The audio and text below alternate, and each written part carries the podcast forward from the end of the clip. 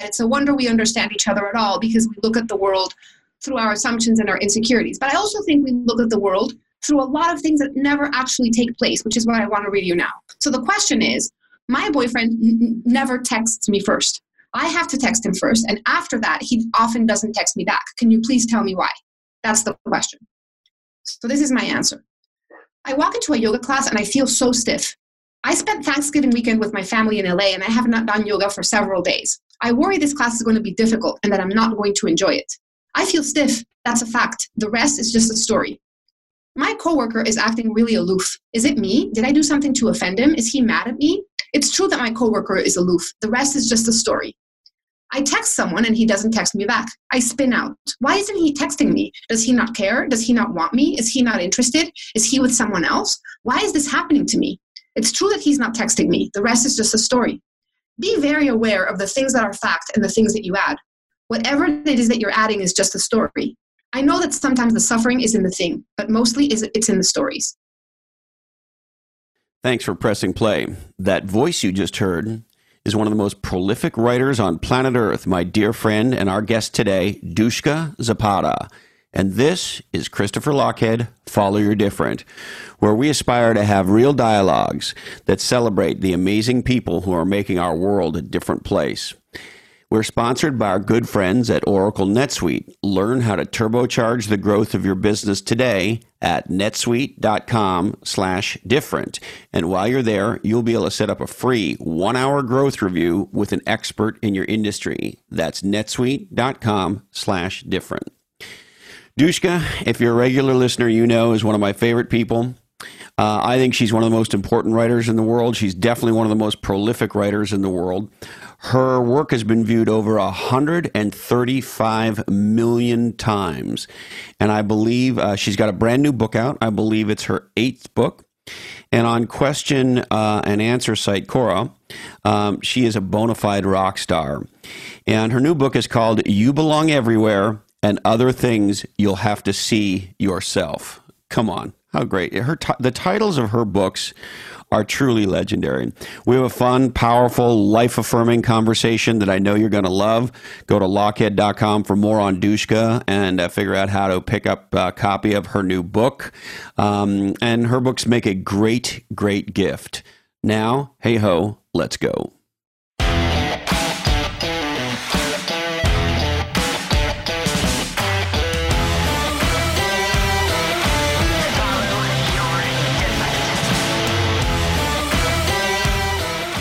How I think. Um, I don't think it's a deliberate writing style. I think um, it's just how my brain works.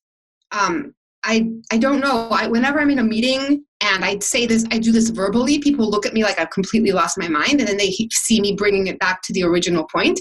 And I just think that when you write something, people have more of an appetite to be entertained, so they they come along with you. But it's it's not anything that I do deliberately or that I devised or any specific style. It's just how I how I think. And when I read the question, my brain goes right to whatever the answer is going to be. It's not something I concoct. So, and this is going to sound way like I've seriously lived on the West Coast too long, but so you're channeling the answer as much as you are writing the answer. Um, well, so that's actually a really interesting question because um, when I feel that I'm writing, when I'm ha- like, I, I love writing and I think writing, it makes me feel different ways. I think sometimes I feel really happy and sometimes I feel very intensely interested or involved. But on the best days, it feels like someone is writing through me. And I actually have read that a lot of people feel this way when you're when you're doing something um, that you, that is very close to your heart when you're like writing a song or like playing the guitar like all of a sudden you feel like you're kind of some sort of uh, conduit for, for something else and I, I, have felt that. I don't feel it every day. I wish i did. It's the best feeling in the world. But I, I, most of the time i don't feel i'm channeling something. It's just the way i have i just have a very specific type of logic. And um, I, I put things together in a way that i didn't realize was unusual until i started writing about it. And so writing is a way to make your thoughts become visible and um, because of people being interested in how i write I, I realize that it's entertaining. But it isn't anything that i do. I don't think how can i how can i take the long way to answer this question? Mostly i, I think how can i make this answer clear? What what was it in my life?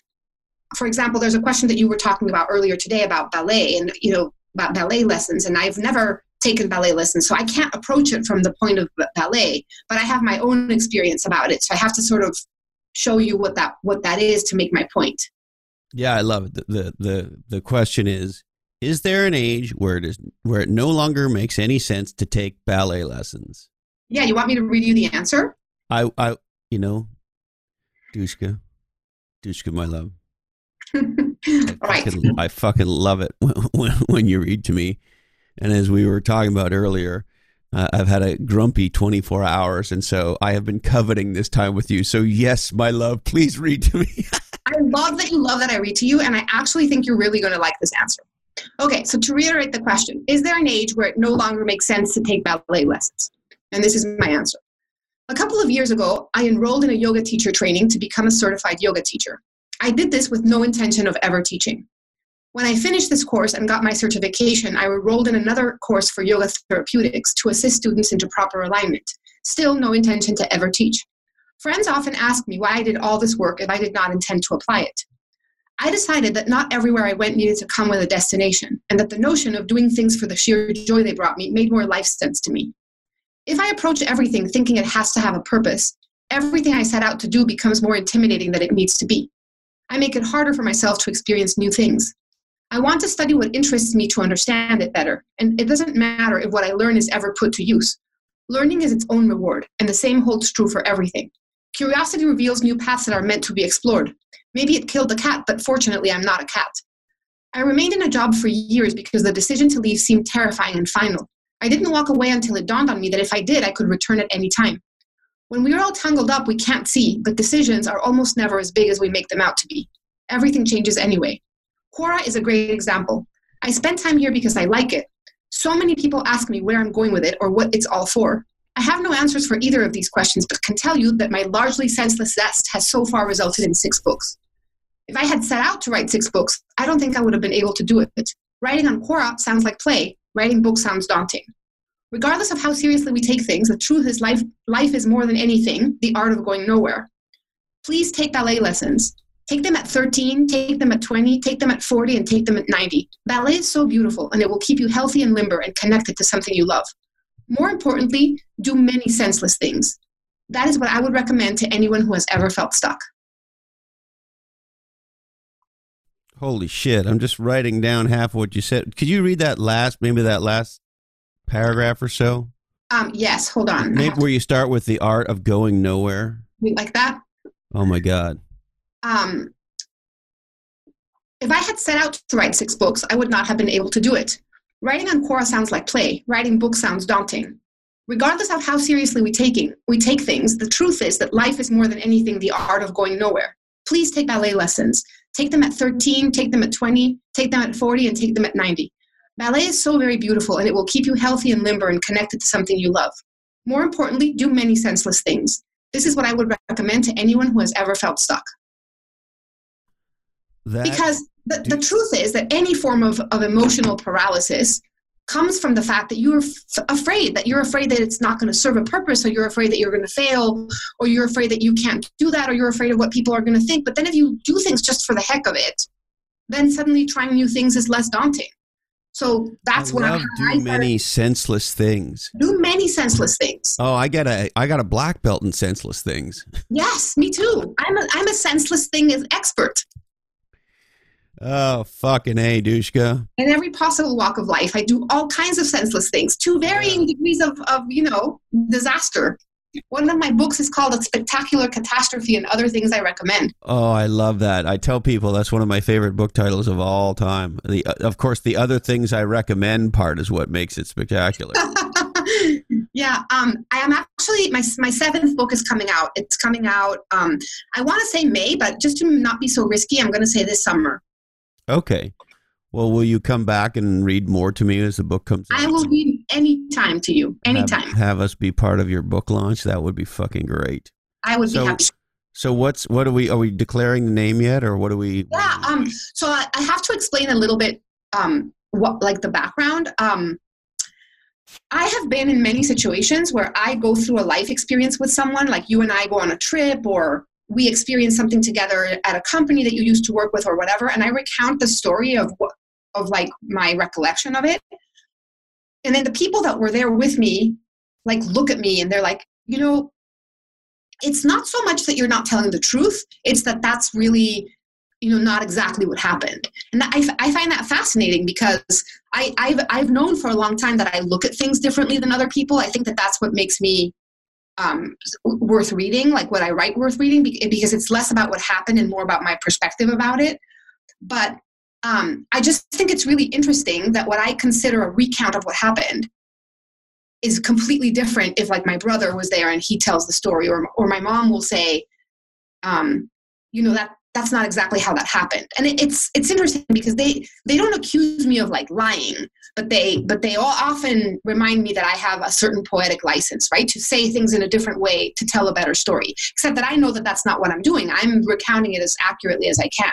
So you don't feel like you're embellishing or I, I really genuinely don't. This is kind um, of how you experienced it. Exactly. It's, it's the way that i saw it. And i'll, I'll tell you a story about about this in, in, in a second. But um, uh, the book is about my, my childhood and stories with my family because I think that I come from a family that is just like absolutely surreal. And um, I, to- I like shared a few of the stories with my siblings, and most of my siblings look at me and say that we can't believe that you saw it that way. Like they, usually I have a, a very uh, optimistic perspective on something or like a very positive spin on something, and they, you know, don't necessarily. And so the book is called "This Is How I Remember It." Um, to, to sort of uh, nullify any, um, you know, it, it, basically if I remember a certain way and you remember it a certain way and we don't remember it the same way, neither one is an authority of it. We just have different recollections of it.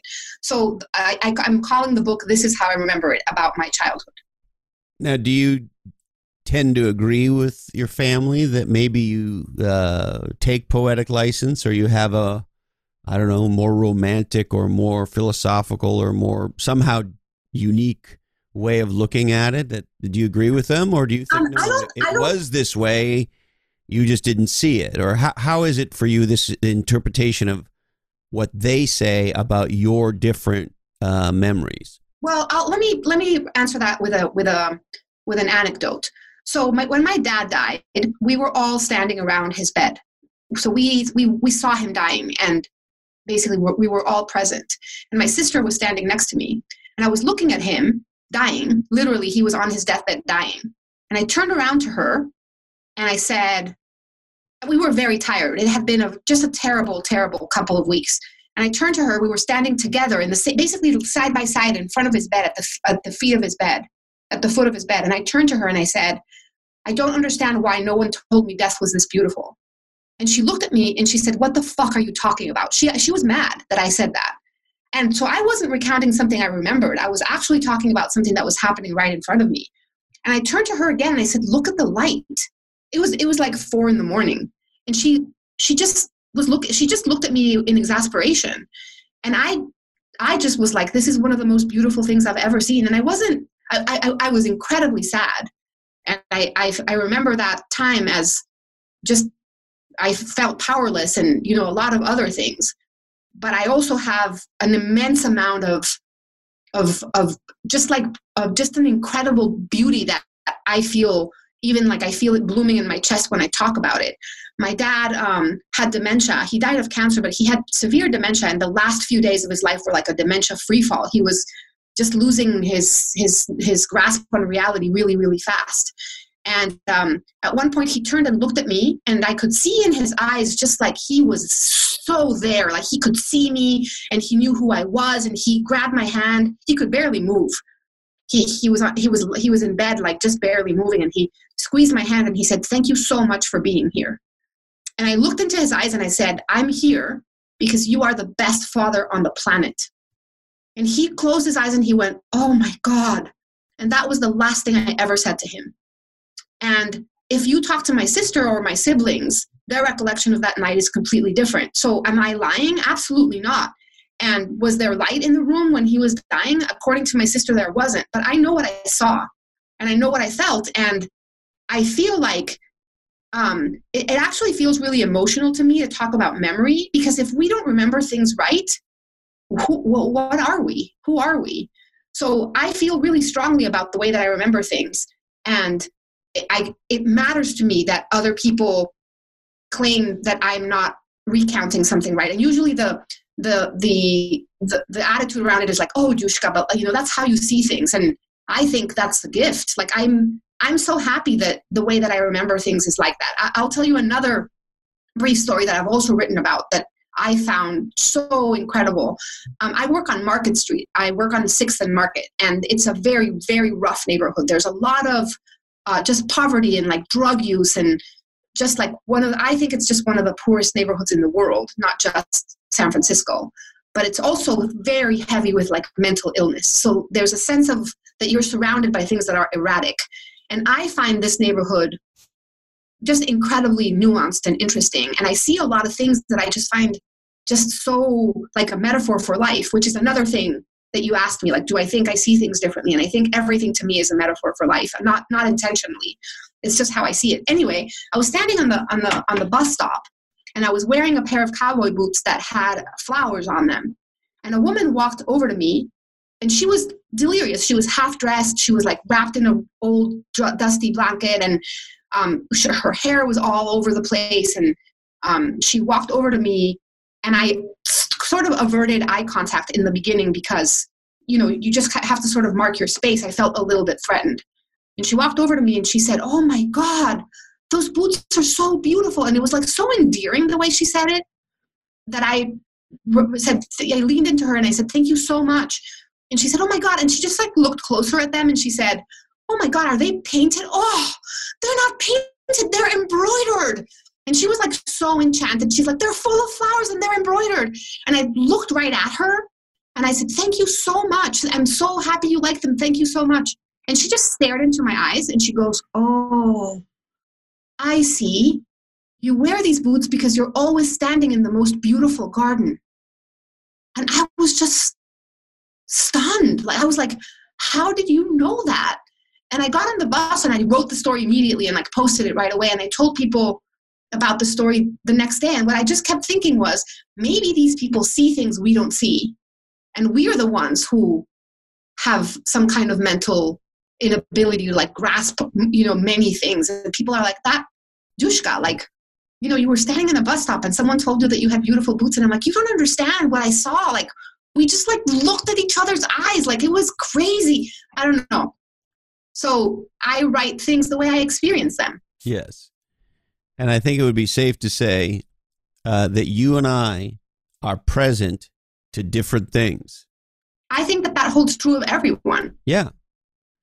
Yeah. And by the way, this is a side note, chasing a zebra down a rabbit hole, but um, I have a friend who's a shaman, which actually is, that's a great, that might be a good name for a book, right? I it is. And I also think I met your friend who's a shaman. I think we were at a party together and we were the only people that like started talking to each other and ignoring everybody else. That's right. You did meet him. Yeah. And uh, his name is uh, Sensei Sitan Pat. Your friend the shaman is also my friend the shaman. Yes. And he has this theory, and I'm not going to do it justice at all. Um, but it's something around that uh, people who are that like that, you know, that most people call in our world, um, you know, having some kind of a mental problem or they're psychotic or they're, you know, whatever it is, whatever, I don't know what terms people use anymore for any of these things, but somebody who's having some kind of mental deficiencies, they're talking to themselves, they're whatever it is, or, or they're just a peculiar woman you had this conversation with, or whatever the fuck they he thinks the same thing that they are connected to a different part else. of the universe and they're yeah. communicating things to us that are really important and and most of us aren't paying attention and he holds them in a very sort of uh, high regard like there's something very spiritually important happening with people who are i'll just say that different you know when the day the day before my, like the last four days of my dad's death life were super crazy because he like very quickly he went from like having trouble walking to having trouble standing to having trouble sitting to having trouble moving like very fast Um, he he had um, colon cancer that had metastasized everywhere, but it was in his liver, and I think he was just had like this high level of toxicity in his brain. And if you combine that with the dementia, it was just like surreal. And the night before he died, he went to, over to my room and he knocked, he banged on the door, and he said, "Please come. My my room is full of scorpions." And I I I just was looking at him because he's my dad, and he he like was always the one who like was looking at things from just a reasonable side and i it, it, was just very difficult for me to recognize this other person who just wasn't making any sense. So i looked at him and i went dad what do you mean what are you talking about? Like what do you mean scorpions? And he was like you have to come. The bed is full of scorpions. And i was like okay. And so i walked him over to his room and i basically uh, threw the blankets back and i said look and i ran my hand over the sheets and i said there are no scorpions. Look see? There are no scorpions. Do you see? And he looks at me and he's like, yes, but he's like clinging to me. He's like terrified. And that night I like put him back in bed and I covered him and I lay beside him and I just held him. And I was like, I'm not going to get any sleep, but like he's terrified. And um, the first sensation I had was that when someone is going through something difficult, even when you're lying there holding them, we just need to get through some things on our, our own. Like we are alone in a lot of things that we go through, even when someone is right there. And that was my first sensation. But my second sensation was he's not talking about scorpions anymore. So, at least in some level, I'm helping. Anyway, he died, and we cleaned up his room and we were like moving things around. And he had a fireplace in front of the bed that had a bunch of like firewood piled on it. And I grabbed one of the pieces of firewood to throw it into the fire, and there was a scorpion underneath. And I was just like, oh my God, I don't know what to do with this. Like, I, I don't know what to do with this. And I don't I don't know what the connection is. Like maybe he saw it earlier in the day and it just got distorted in his brain or something. But the the experience that I had with my bed is full of scorpions on that day, and then the next day was completely different. I was like, he was seeing something. Um, he would say to me, "Tell your tell my mother that I'm on my way," because her his mom died many years ago, mm. and he was just like looking at things that I couldn't see. And it, it also gave me the sensation that it wasn't that the things weren't there, but rather that I couldn't see them. Yes. Yes, and isn't that an interesting thing that when somebody's expressing something that makes no sense to us? Absolutely. And we I I mean, we must express yeah, we must express things that make no sense to other people all the time. I mean, it, it it's just a wonder that I we know I do. I got uh, decades of it. yeah, I, I, I, I often think it's just a miracle that we understand each other at all.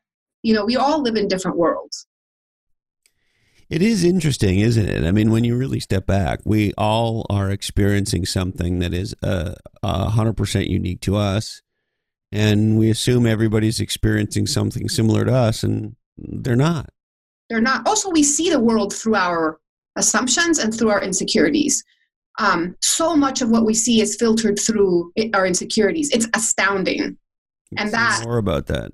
Well, um, someone is grumpy and in a bad mood. My boss is in is in a bad mood, and th- to be fair, he's never in a bad mood. But I'll just give this example. He's uh, I'll tell you what he is. His head is somewhere else, and I think, oh my God, what did I do? And the fact that his head is in somewhere else has nothing to do with me. You know, or someone cuts me off when i'm driving and i go oh my god that guy like has it in for me and he didn't even see me so there's so many things that we think are, are about us that have nothing to do with us nothing yes and we process everything I, as if we were the, um, you must know this expression don't take life so personally yeah absolutely i right? write I mean, that but we all take it so personally and when in point of fact even when it's directed at you it's not personal the, the somebody giving you the finger on the highway or even somebody in your family screaming at you, it says a lot more about them than you. Absolutely. Right? So, but even when it is directed at us. I write so much about taking things personally. Um, I actually am pulling something else up that I want to read you that is that is not um, I just have to find it. It's not um, it's not exactly about looking at life through your insecurities, but it's about another thing that we do that uh, hold on um, it's called uh, um, so we look at life through our insecurities but we also okay here's the question let me read it to you it's actually very similar to the question that you were using as an example of me going in a different direction. But I'll tell you the question. Uh, hold on, before you do that, I was I, I, was trying to come up, you know, because my brain goes to what's the category of writer that you are, and it's, it's like it, there's definitely a non sequitur thing that happens right off the top. but right? I so, think that's how I think. I no, think I, I know, but it's like, how do I decide if I should pick a new job? And it's like, well, one day I was on a hike with boyfriend and and you're like, it's what the true. fuck is going on? And we're now we're in the redwoods with boyfriend. And so there's there's an immediate whack of a non sequitur where you say, okay, if we're going to deal with this topic, we're going to I'm, we're going on I'm, we're going on a magical mystery tour and you're coming with me, right? So that's the first piece. And then and then that immediately of course is to set up a story. So there's this non sequitur jar, like a bit of a but it's it can be very gentle, but it's it's it's surprising. Let me say it that way.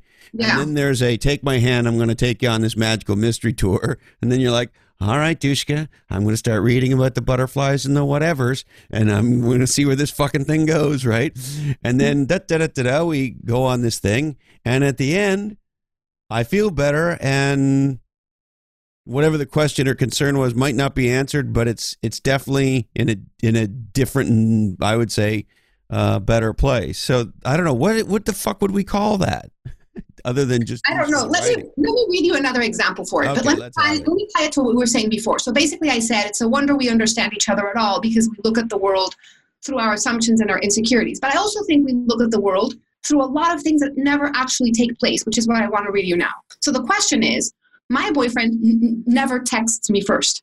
I have to text him first, and after that, he often doesn't text me back. Can you please tell me why? That's the question. So this is my answer. I walk into a yoga class and I feel so stiff. I spent Thanksgiving weekend with my family in LA and I have not done yoga for several days. I worry this class is going to be difficult and that I'm not going to enjoy it. I feel stiff. That's a fact. The rest is just a story. My coworker is acting really aloof. Is it me? Did I do something to offend him? Is he mad at me? It's true that my coworker is aloof. The rest is just a story. I text someone and he doesn't text me back. I spin out. Why isn't he texting me? Does he not care? Does he not want me? Is he not interested? Is he with someone else? Why is this happening to me? It's true that he's not texting me. The rest is just a story.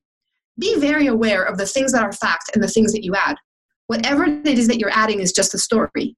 I know that sometimes the suffering is in the thing, but mostly it's in the stories. Oh, amen. Hallelujah. Is that in one of the books? Yes. Which book is that? I actually think that that's going to be in the in the new book. I think in um, this is how I remember it.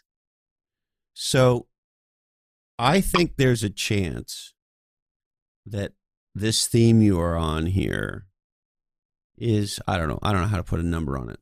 One of the ten most important things to understand as a human being. The the whatever you add is just a story. The distinction between um, there is a something happens that is indisputable.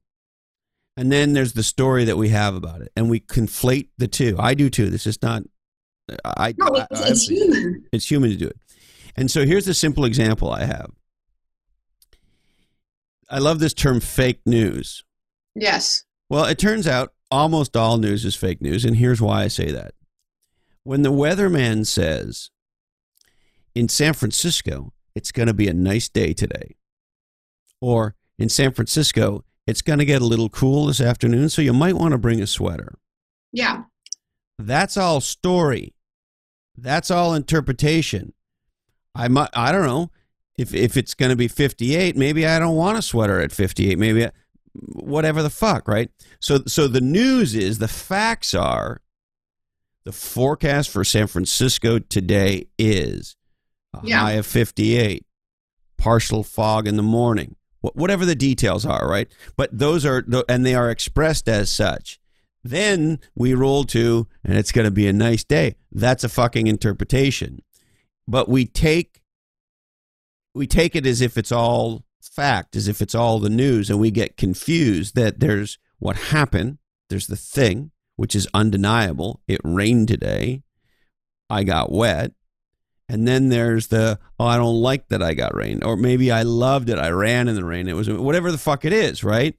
Um, but we conflate the actual fact of what happened with all of our interpretations and assumptions and beliefs and values. Yeah, and, and I think most of all, our insecurities are conflated with the with our ego because we half of it is i'm insecure and think that people will think less of me or whatever and the other half is me thinking i'm the center of the world. So let me read you this because this is where i explain this and it's pretty much along the same lines. This is something i wrote not on quora i wrote it on i think i wrote it on facebook or, or linkedin or something. Um, the easiest way to suffer less is to embrace the fact that i'm not the center of the world if my boss is looking stressed, I might say, wow, he's so busy, rather than, oh my God, what did I do? If at the end of a difficult day someone on the bus pushes me with his backpack, I can brush it off instead of wondering why I'm so often treated disrespectfully. If a lover or friend says he will call and doesn't, I assume that he has stuff going on rather than allowing my brain to spin out. Why does everyone flake out on me? Why does no one come through for me? If I'm rejected in any way, I realize, despite the burn, that there are many factors at play behind this rejection that are not even related to me. When I'm in the middle of change, rather than assuming the end of the world, I conclude that maybe when everything shakes out, things will turn out better for me. Not because the universe conspires in my favor, but because I believe in myself and, and the fact that I have my own back. Talking about change, it's okay if things don't go as planned because I can be spontaneous without being erratic. Most of all, I don't say horrible things about myself. I realize I can trip up, mess up, and make a ton of wrong decisions and still fundamentally be a cool person. The same is true for you. And I think a lot of what makes us suffer is the very fact that we insist on putting ourselves at the center. And most of the things that happen around us have nothing to do with us. And most of the stories we make up don't actually exist. Yes. And most of the things that make us suffer have not actually happened. Yes. And most yeah. of the things we remember are not the way we remember them. Yeah. And as you get older, you realize you don't remember the bad times in in detail. That's my case. I that's don't remember my, the bad my times. case. Yeah, I, so I remember that I was with my family, but I don't remember that it was raining. Or I remember that my dad said I love you, and I don't remember that he was difficult. Or and sometimes I can remember that guy is an asshole, and I don't like him, but I don't know why. that's super interesting. I mean, I have a vague memory, but I just know for sure he's. so. I, I, think that that's that's like a pretty pretty strong self preservation instinct, right? Because if someone if you don't like someone and you want to stay away from them, your brain is like, I'm going to remind you that you want to stay away, and why yes. doesn't matter, you know? That's right. That it's true.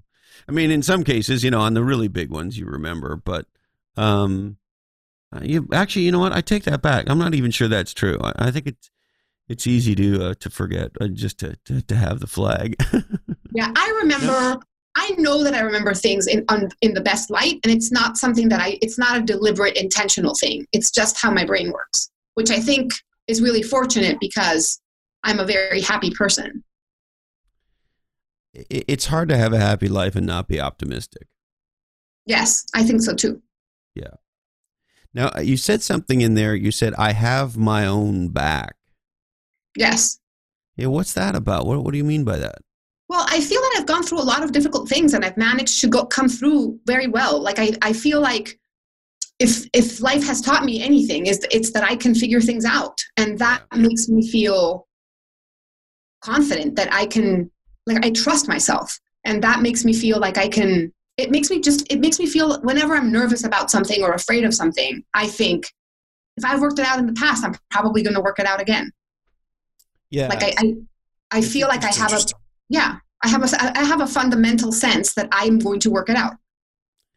My buddy Bruce Cleveland, um, who's got an awesome new book out um, called Traversing the Traction Gap. He's an entrepreneur turned VC. Anyway, one of the many awesome things this guy does is he teaches at Babson College, and so he asked me to come and uh, you know spend an afternoon with his uh, entrepreneurial MBA class.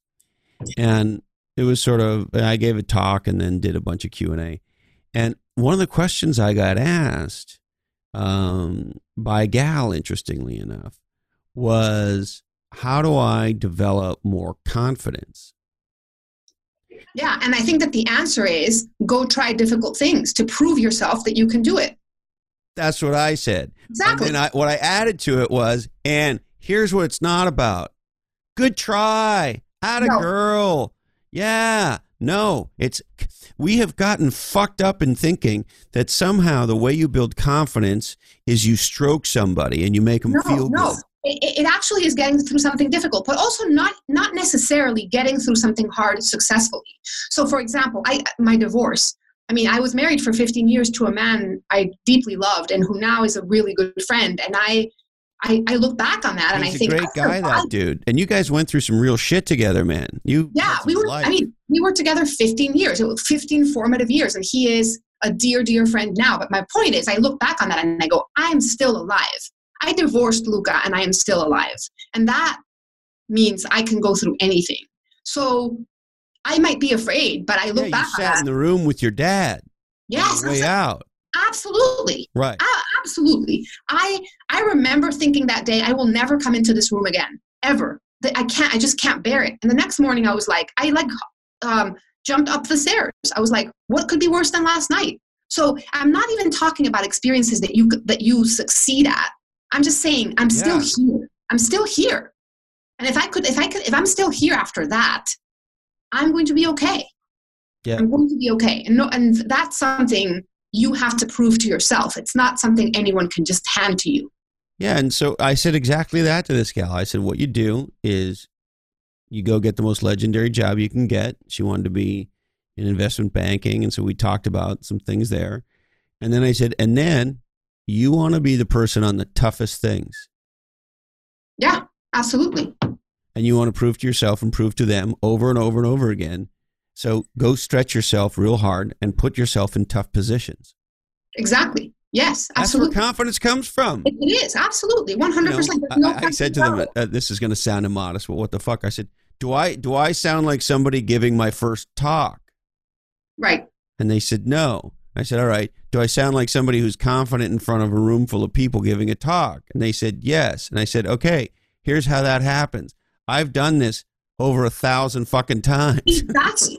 Exactly. this is So not I my said- first rock and roll show." Yeah, so I can sit with you and tell you until I'm blue in the face that you would be a good public speaker, but it's not until you stand on stage and realize that you're not going to get devoured by the audience and that you're going to be okay that you remember. And then the next time it's a little bit less scary. And and there's a lot of people out there that are you know perpetually scared of certain things like it, it it's not that the fear goes away, but the answer to your fear is I've done this before.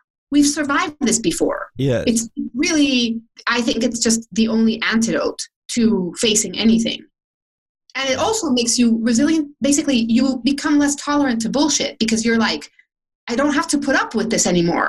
I know that i can i can i can leave this situation. I can leave this job. I can leave this relationship. I can leave whatever this is and i'm going to be okay. And i've gone through enough things of, of every nature of jobs and relationships and family and death and all kinds of things like i know that i'm going to be okay because i am now i'm still here Yeah. And um, I, have a sense of where you might land on this, but I'm very curious to, to hear it from you. Um, I have this belief that everything you just talked about, at least in my life, is um, uh, materially uh, impacted by me being physical. And so, what I mean by that specifically is for me to be the way you just described in my life, um, doing things like yoga and Pilates and all this stuff seems to really help. Like I did Pilates this morning, right? well I- i'll tell you i'll, I'll give you a, a, a, sort of like a tangential related answer but I, I go to yoga i go to i do some kind of exercise at the very least five times a week at the very and i do it for my brain Right. like if i'm fit that's like an awesome collateral advantage but really what i'm trying to do is remain sane and I, I we were not built to be sedentary we were built to fight or fly to, you and know I also or- find specifically being put in challenging situations, like you know, in my Pilates, it's like I, I feel like mostly incompetent for probably eighty percent of the Pilates class all the time. Like Yeah. she she puts me in these positions, and I just start laughing. I'm like, Yeah. okay, what are you going to make me do next? Fart my way to the moon? Like, what are you talking? I don't, I don't even know what you just said. I don't even understand it. Like, you know, it's just, it's the most ridiculous because you know, as you probably know, they pinpoint very specific things. And anyway, it just, I, I guess my point is, a being physical, and at least b for me, doing physical things that are a challenge that require the what you know the mind body connection or whatever, right? Like, no, no, no, it's true. But also, if you think you can't do something and you practice it and you practice it again, what you once thought you couldn't do suddenly becomes something you can do. And that's another way to prove to yourself that you can do it. And that's purely physical, like a difficult yoga pose or a, a difficult series of something or a, or a belt in karate or, you know, martial arts. Like you the only way for you to believe that you can do it is for you to come back to it every day and to, go, and, and to do it. That you can do it. Yeah, exactly. Yeah, I mean, look, the first time I did tree pose, yeah. Like a donkey. I think we all look like donkeys in tree pose, and it's a beautiful, calming pose. I love it. And now I can stand in tree pose for a month. That's awesome. Yeah. Um, and so it, it, and it is fun to I, you know for me the physical seeing progression that's cool. So i don't know. I think the things are that they're deeply deeply connected. And i know that my life let me say it this way my life breaks down at least a little and sometimes a lot when for whatever reason i am not doing enough physically uh, to kind of be in my body and also. Well, and I'll tell you, I'll, t- I'll tell you something else. If I can't exercise for whatever reason, I get incredibly resentful, and that basically means I'm mad at myself for having poor boundaries. Um, resentment is a sign that you have failed yourself, and it, it's disguised as you being angry at someone else, but it's really being you, you being angry at you, and that doesn't feel good. So I really try not to skip exercise. I, the last thing I want is my own wrath. Yeah.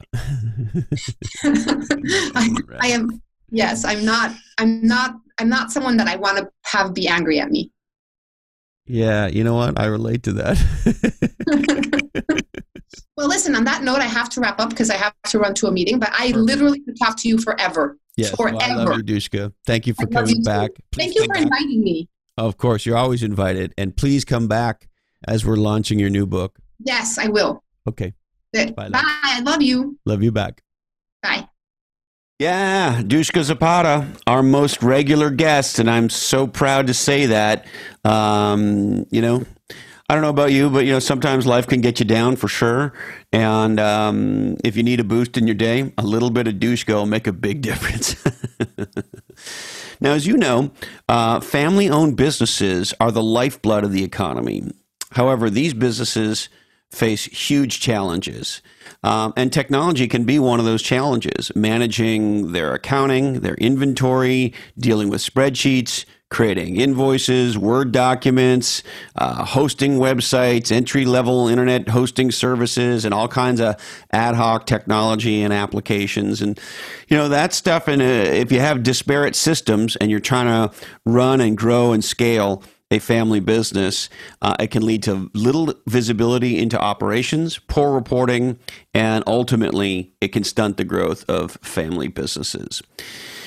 So, if you are in that kind of family businesses, I want to tell you about my friends at NetSuite. Um, they're really the platform for growth, and they can help get rid of a lot of other uh, applications and technologies because NetSuite is a complete business management system in the cloud um, that provides family owned businesses with a powerful way to grow, thrive, adapt, and change, and uh, be category leaders in their niches. It's critical to have good decision making, get control over invoicing, billing, collections, cash, of course, your accounting, deliver excellent customer service. And um, a lot of small businesses and family businesses have multiple locations. NetSuite pulls all of that together for you in one comprehensive platform. So visit netsuite.com slash different and as a listener to this podcast, while you're there, you'll be able to set up a free one hour growth review with an expert in your industry who knows how to help family businesses get on top of their numbers and thrive and grow. Also, if you want to send email, uh, you can send email to us at blackhole, all one word, at lochhead, L O C H H E A D dot com. Uh, if you want to uh, check me out on Twitter and Instagram, at Lochhead. All right. We would like to thank the incomparable, the incredible, the unique, the different, the special, the legendary Dushka Zapata and her brand new book, You Belong Everywhere and Other Things You'll Have to See for Yourself. Come on, what a great title. the incredible folks at onelifefullylived.org. Uh, check out the website today. We got a new conference coming up in the um, back end of this year in uh, beautiful Long Beach, California. Would love to see you there. Now, if you're a growth oriented person, you're working in entrepreneurial businesses, why not check out growwire.com for stories of innovation and inspiration for how to grow your business, your career. Uh, there's a great YouTube channel, there's a great podcast. So check out growwire.com. And if you're trying to get back more of the thing that most of us want the most of in life, which is time, why not think about a virtual assistant with my friends at Bottleneck Virtual Assistants? Check out bottleneck.online today. Now, are you in the B2B business? Are you in Silicon Valley? If so, your website is the first thing that people see when they get interested in your business. And my friends at Atranet have specialized for decades in building legendary B2B websites in Silicon Valley. Check out atre, A-T-R-E dot N-E-T today. And the amazing folks at the Front Row, Front Row Foundation. This is a nonprofit that helps people struggling with life threatening uh, diseases and challenges have an experience of a lifetime. And I got to tell you, I've been involved. I helped sponsor one of these experiences for a, a, young gal who ultimately ended up losing her life. And it was one of the most profound things I've done um, with, uh, with a charitable donation ever. Check out my friends at thefrontrowfoundation.org. All right. I also need to remind you that this oddcast is the sole property of the Lochhead Oddcast Network, and all rights do remain disturbed. Uh, we must warn you, in case you haven't noticed, that clearly this oddcast is produced in a studio that does contain nuts. And this episode was produced by the incomparable Jamie J, edited by the legendary Sarah Parrish and Mike D, and show notes are by Rowan Nostros. Remember to teach writing skills. Never forget that a massive disadvantage can become an unfair competitive advantage. Uh, don't be lame, get out of the passing lane. You may not know this, but in many states in the United States of America, going slow in the left hand lane is actually a punishable offense by death. no, but it is illegal. Don't forget to listen to Leonard Cohen, be a podcast hero, and tell two people you love about two podcasts you love. I'm always amazed. I meet people all the time who barely even know what a podcast is. So if you're somebody like me who's a podcast super consumer, why not turn people onto it? And um, if you're an iPhone user and you have Siri enabled, you can actually just say to your iPhone, Hey Siri, subscribe to Christopher Lochhead, Follow Your Different, and boom, they're up and running. It's a fun cocktail party trick. Why not check it out? Thank you, Candy Dandy. I love you, Mom and Dad. And hey, Colin, this oddcast really ties the room together, doesn't it? Today, our deepest apologies go out to Greg Clark, the now former CEO of Symantec. Sorry, Greg, we just ran out of time for you. That's it, my friends. It means the world to me that you're willing to invest part of your life uh, with me on this podcast. Please stay legendary, and until we're together again, follow your different.